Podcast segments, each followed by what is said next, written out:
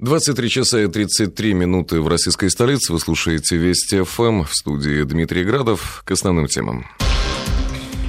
одиннадцать мирных жителей погибли днем в Донецке. Украинская армия с четырёх утра обстреливает жилые кварталы города из систем залпового огня. Один снаряд попал в маршрутное такси, девять человек погибли на месте, в больницах не менее сорока раненых. Под обстрел попала и школа. Прямо во время праздничных мероприятий в честь Дня знаний. Учебный год здесь начался на месяц позже. Хроника трагедии в репортаже Евгения Поддубного.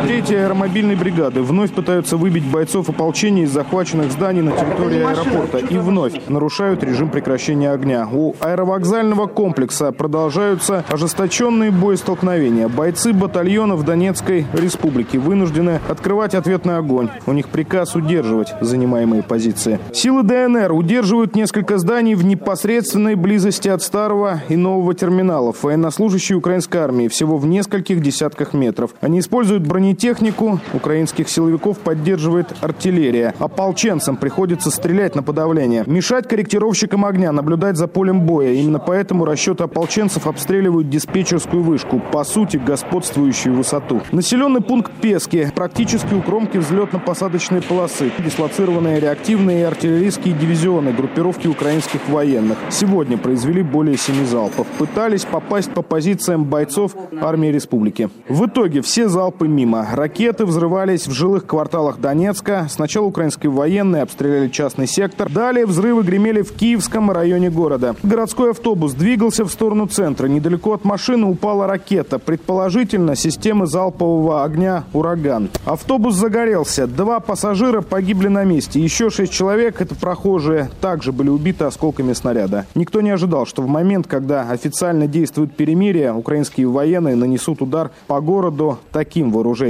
Всего сорок человек получили различные осколочные ранения. И это за неполные сутки. Еще одно попадание в День знаний. Только сегодня в Донецке ученики сели за парты в пятьдесят седьмую городскую школу. Четверо погибших. Педагог, родители, которые привели детей, охранник, ополченец. Ученики по счастливой случайности не пострадали. Хотя была линейка, и они стояли во дворе. Несколько ракет взорвалось в непосредственной близости от здания образовательного учреждения. Одна попала во внутренний двор. Не то в школу шло, я был рядом со школой.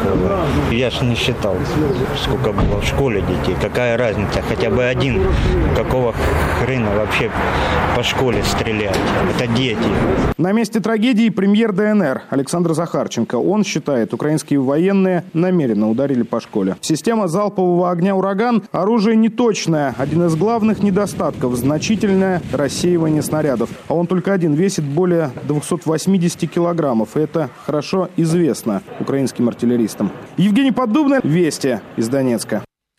А между тем Москва рассчитывает на то, что западные столицы не будут замалчивать вопиющие факты массовых захоронений под Донецком, а пресса объективно освещает происходящее. Об этом заявил журналистам глава российского МИДа Сергей Лавров.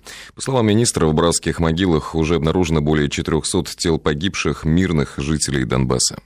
Расследование только-только начинается. Мы привлекли внимание и ОБСЕ, и Совета Европы, и Организации Объединенных Наций. Это жуткая трагедия, это, очевидно, военные преступления. Уже более четырехсот тел обнаружено в захоронениях под Донецком. И мы рассчитываем на то, что западные столицы не будут замалчивать эти факты. Они вопиющие.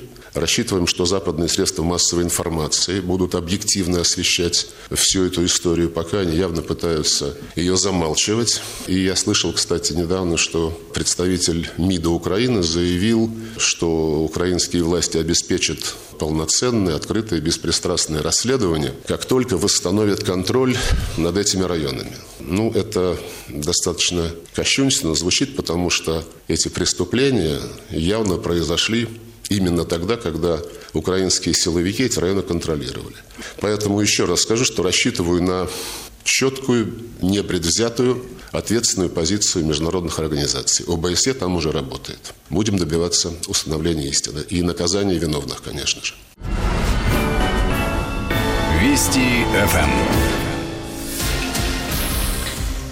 К другим темам. Программа материнского капитала учтена в проекте федерального бюджета до две тысячи семнадцатого года. Речи об отмене программы не идет. Об этом сообщила вице-премьер правительства Ольга Голодец. В СМИ появилась информация, что Минэкономразвития сформулировала свое видение того, чем должна заниматься правительственная комиссия по оптимизации бюджетных расходов. В частности, чиновники предлагают остановить выдачу материнского капитала. Как считают ведомости, эта программа не стимулирует повышение рождаемости, а просто мотивирует родителей раньше заводить второго ребенка. Павел Анисимов продолжит тему. Алексей Улюкаев предлагает искать лучшее применение бюджетным деньгам. Пересмотра, в том числе, требует программы социальной поддержки семей. Предоставление материнского капитала не повышает рождаемость, а лишь сдвигает календарь рождения, приводят аргументы чиновников Минэкономики газета «Коммерсант». То есть семьи, которые планировали в будущем завести еще одного ребенка, делают это раньше, чтобы получить обещанные государством деньги. При этом общее число детей не увеличивается. Отказ от программы высвободит триста миллиардов бюджетных рублей в год. Чиновники предлагают перенаправить эти средства на другие приоритетные направления. Директор Института социальной политики и социально-экономических программ Высшей школы экономики Сергей Смирнов соглашается с выводами Минэкономразвития. По его мнению, такая поддержка родителей малоэффективна. В долгосрочной перспективе только можно будет ее как-то оценить. Сейчас по экспресс-диагностике просто сдвигается срок рождения второго ребенка на более близкие сроки. Значительная часть рождения приходится на социально неблагополучные семьи. Часть этих денег просто их обналичивают. Соответственно, значит, не те механизмы продуманы. По-моему, гораздо важнее, чтобы они были обеспечены качественным здравоохранением, доступным, бесплатным, местами в детских учреждениях. Решение родить еще одного ребенка зависит не только от материнского капитала, но отказываться от этой меры поддержки нельзя, убеждена первый зампред комитета Госдумы по вопросам семьи Ольга Баталина. девяносто пять процентов сертификатов используются для улучшения жилищных условий. Благодаря материнскому капиталу более двух миллионов семей с детьми въехали в новые квартиры. По мнению депутата, сегодня нужно думать о том, какой будет программа по ее завершению в две тысячи шестнадцатом году. С две тысячи седьмого года мы видим, как у нас изменилось число рождений вторых детей. Оно у нас за последнее время увеличилось практически на треть. Увеличилось и растет и количество рождений третьих детей в семьях. Понимание того, что они могут рассчитывать на эту меру поддержки, что она не имеет срока давности, и ты однажды оформленный сертификат можешь использовать в течение всей своей жизни, что эта мера поддержки ежегодно индексируется. Конечно, все это очень важный фактор для российских семей, которые планируют рождение детей. За продление программы выступает социальный блок правительства. Тем более, что материнский капитал учтен в проекте бюджета до две тысячи семнадцатого года, сообщила вице-премьер Ольга Голодец. Главный промежуточный итог – рождаемость в прошлом году превысила смертность впервые с тысяча девятьсот девяностого года. Точку в сегодняшнем споре поставил Дмитрий Медведев. Он считает эту идею нецелесообразной и несвоевременной, заявила пресс-секретарь главы Кабмина Наталья Тимакова. И вопрос об отмене программы по выплате материнского капитала не стоит в повестке правительства. Напомню, программа действует уже шесть лет. Она позволяет женщинам, которые родили или усыновили больше одного ребенка, через три года после этого получить денежный сертификат. Его можно использовать на оплату образования ребенка, формирование накопительной части трудовой пенсии и для погашения ипотечных кредитов. В этом году размер выплаты с учетом индексации составил четыреста двадцать девять тысяч рублей. Павел Анисимов, Вести ФМ.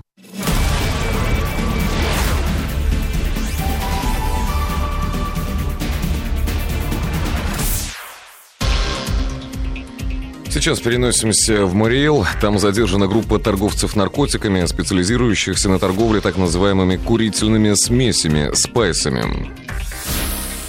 И все задержанные оказались гражданами Украины. Свою преступную деятельность они вели на территории трех регионов России. Это Пензенская область, Республика Мариэл и Чувашия. Хроника борьбы правоохранительных органов с наркодилерами у Сергея Галубова. двадцатичетырёхлетний гражданин Украины приехал в Россию год назад на заработки, но в строительство не подался. Нашел дело повыгоднее и занялся торговлей наркотиками. Организовал для этого преступную группу из своих соотечественников-украинцев. Основная задача самого лидера ОПГ – возить из Москвы в Йошкар-Олу крупные партии так называемых солей и реагентов для изготовления спайса. Также организатор обучал своих подельников изготовлению наркотика и закладке тайников. Наркодилеры смешивали реагент с безобидными травяными сборами, чем в разы увеличивали количество смертельного зелья. Крупные партии курительной смеси передавались сбытчикам, которые рассасовывали их по дозам и через закладки продавали наркопотребителям, рассказала Life News начальник пресс-службы управления ФСКН по Республике Мариэл Екатерина Браун. Сотрудниками управления ФСКН России по Республике Мариэл была задержана организованная преступная группа, которая занималась сбытом синтетических наркотических средств на территории Пензенской области, Республик Мариэл и Чувашии. В состав преступной группы входило четыре человека, все они граждане Украины. На момент задержания у преступников было было изъято свыше трёх с половиной килограммов синтетических наркотических средств. На черном рынке подобная партия оценивается примерно в девять с половиной миллионов рублей. ОПГ попала в поле зрения сотрудников ФСКН еще в две тысячи тринадцатом году. За время оперативного наблюдения было зарегистрировано несколько преступных эпизодов, задокументирована вся схема купли-продажи. За покушение на незаконный избыт наркотиков в особо крупном размере задержанным грозит до двадцати лет лишения свободы. Вообще же спайс – сравнительно новый вид синтетических наркотиков, стремительно набирающий популярность среди потребителей дурмана. Причем подвержены этой напасти и служивые люди. Так в окружную больницу Ханты-Мансийска доставлен сорокатрёхлетний пожарный, который, находясь под наркотическим опьянением от спайса, нанес себе ножевые ранения в область грудной клетки. Сейчас же следствие проверяет, употреблял ли сотрудник МЧС ту самую курительную смесь, от которой произошло массовое отравление в Сургуте и Кирове, в результате чего, напомним, умерло семь человек, а около ста восьмидесяти обратились за медицинской помощью. Весьма похожее ЧП произошло и в Ивановской области, в городе Кинешма. Там в реанимацию попали шестеро несовершеннолетних, две девочки и четыре мальчика. Все они тоже накурились спайса. Одна из девочек находилась в коме, но в данный момент угрозы жизни никого из школьников нет. Прокуратура Кинешмы начала проверку по факту отравления. Будут проверены все места возможного сбыта курительных смесей на объектах розничной торговли. Сергей Галубов, Вести ФМ. двадцать три сорок семь в Москве. Продолжая наш эфир. Американский спутник, который много лет фотографирует район Аральского моря при помощи спектрометра, зафиксировал практическое его исчезновение. Об этом заявили специалисты НАСА и поспешили обвинить в экологической катастрофе власти бывшего СССР, которые в шестидесятых годах прошлого века проводили мелиорацию земель в этом районе. Возможно ли спасти Арал и надо ли это делать? Ольга Беляева задала эти вопросы специалистам. Аральское море – бесточное соленое озеро на границе Казахстана и Узбекистана. В свое время Арал считался четвертым по величине озером в мире. Его обмеление связывают с активным хозяйственным освоением этого района, главным образом мелиорацией земель по берегам реки Амударьи и Сырдарьи в шестидесятых годах прошлого века. Процесс высыхания продолжается по сей день, и на сегодня береговая линия моря ушла от своих прежних границ на сто километров вглубь, оставив в воде не более десяти процентов объема, который наполнял море пятьдесят лет назад. Замдиректор Института океанологии Российской академии наук по проблеме экологии морей и океанов Михаил Флинт воспринимает исчезновение Арала как личную трагедию. Это трагедия, и мы можем эту трагедию свести к цифрам, к водному балансу, к тому, что вокруг Арала засоляются гигантские территории, благодаря тому, что ветром разносится вот эта соленая почва мелкая, которую вообще не ощущаешь даже в воздухе, вот только чувствуешь соль на губах. А на самом деле она покрывает огромное пространство, которое лишается потенциала своего плодородного. Это гигантская трагедия, но как мы можем от нее избавиться, вот спасать. Это если бы можно было сделать Аралу укол, и он бы тут же выздоровел. Мы не знаем, как это делать. Когда Арал обмелел, на его дне стали искать полезные ископаемые. Обнаружили ценные археологические находки. Посуду и бытовые предметы пятнадцатого века. Стало быть, делают вывод ученые, пять веков назад, в эпоху Ивана Грозного, Арал был тоже безводен, как и сейчас. Но тогда никакой ирригации не было и в помине. Однако он восстановился, восклицает Михаил Флинт. А какой мы с вами увидели Арал в двадцатом веке? Мы увидели потрясающий Арал. В двадцатом веке это была продуктивная рыбная житница Советского Союза. Там стояли специальные заводы, огромные, по берегу Арала, которые делали консервы рыбные. Это были заводы, которые снабжали специально высококачественными рыбными консервами армию Советскую. Водный объект был более продуктивен, чем дельта Волги. А это вообще трудно себе представить, что за четыре века произошло восстановление Арала из полностью такой деградировавшей экосистемы, непригодной для жизни, до такого оазиса богатейшего. Кстати, сегодняшние власти Казахстана начали восстанавливать жизнедеятельность оставшегося водного пространства Аральского моря. Построили дамбу и вывели воду с Сырдарьи в так называемый Малый Арал. В итоге уровень воды в озере увеличился, соленость уменьшилась, стало возможно разводить рыбу, камбалу, а также пресноводные породы – лещ, сом, жерех, сазан, судак. Впрочем, история исчезновения Арала не уникальна. Такая же судьба постигла в свое время африканское озеро Чад и озеро Солтон-Си на юге американского штата Калифорния. И система орошения окрестных земель сыграли не последнюю роль в этом печальном процессе. Это наша общая беда, подчеркивает профессор Института океанологии Пётр Завьялов. Да, такая проблема есть, поскольку мы говорим, что происходит изменение климата в сторону, в общем, потепления в среднем и э, такого опустынивания. Поэтому для целого ряда крупных и мелких водоемов суши характерны проблемы, сходные с проблемой Аральского моря. Мы поэтому всегда говорим, что Арал – это есть некая экстремальная модель антропогенного и климатического давления на крупный водоем суши. Аральское море можно пытаться реанимировать, но на это потребуются столетия. Ведь то, что для человека целая эпоха, для экосистемы – миг. Ученые призывают беречь то, что есть и служит человеку сегодня. Рядом с Аральской пустыней находится полноводный бассейн богатого биоресурсами Каспийского моря. Ольга Беляева, Вести ФМ. Ну, впрочем, в ближайшее время американские СМИ будут заняты другой абсолютно темой. Так, в США зафиксирован первый случай заражения вирусом Эбола. Эту информацию подтвердили специалисты Центра по контролю и профилактике заболеваний. Они отметили, что заболевший – это мужчина, которого уже поместили в специальный изолятор госпиталя штата Даллас. Пациент вернулся в Америку из Западной Африки неделю назад и лишь спустя несколько дней обратился к медикам. Тему продолжит Татьяна Григорьянц. Вирус Эбола прилетел в Штаты из Либерии. Именно оттуда девятнадцатого сентября вылетел зараженный мужчина, вернувшийся в родной Техас к семье. Поначалу болезнь не давала о себе знать. Молодой человек вел привычный образ жизни, пока не появились первые симптомы. Он обратился в больницу. Его госпитализировали. Через сутки после забора анализов опасения врачей и пациента подтвердились. В крови обнаружили смертельный вирус. Мужчину отправили в специальный изолятор в Далласе. Начали курс интенсивного лечения и приготовились ждать. Слишком много контактов имел заболевший, пока не появились первые симптомы, рассказывает главврач клинической больницы МИДСИ Никита Неверов. Насколько мне известно, он обратился за медицинской помощью и был даже оставлен в госпитале, поэтому весь персонал, который э, с ним контактировал в госпитале, самое важное, что это было не только во время, видимо, инкубационного периода, но и во время уже развернутой клинической картины, когда он был, безусловно, заразным. Он провел около четырех дней вне изоляции в этом госпитале. Ну и все начинается с той скорой, которая его транспортировала, потом она транспортировала других пациентов. Заразил ли кого-то заbolевший из своих близких или врачей, станет ясно в ближайшие недели. Сейчас американские медики выявляют, с кем общался и вступал в контакт инфицированный. Всех, кто будет вызывать подозрения, поместят в карантин на двадцать один день. Сообщается, что руководство клиники, куда помещен заболевший Эбола, принимает специальные меры, чтобы обезопасить врачей, персонал и других пациентов. Специалистам остается надеяться лишь на несовершенство самого вируса. Лихорадка передается лишь при определенных условиях. Эбола не очень хорошо передающийся вирус. Он подвержен э, таким общим правилам вирусов такого типа. Они содержатся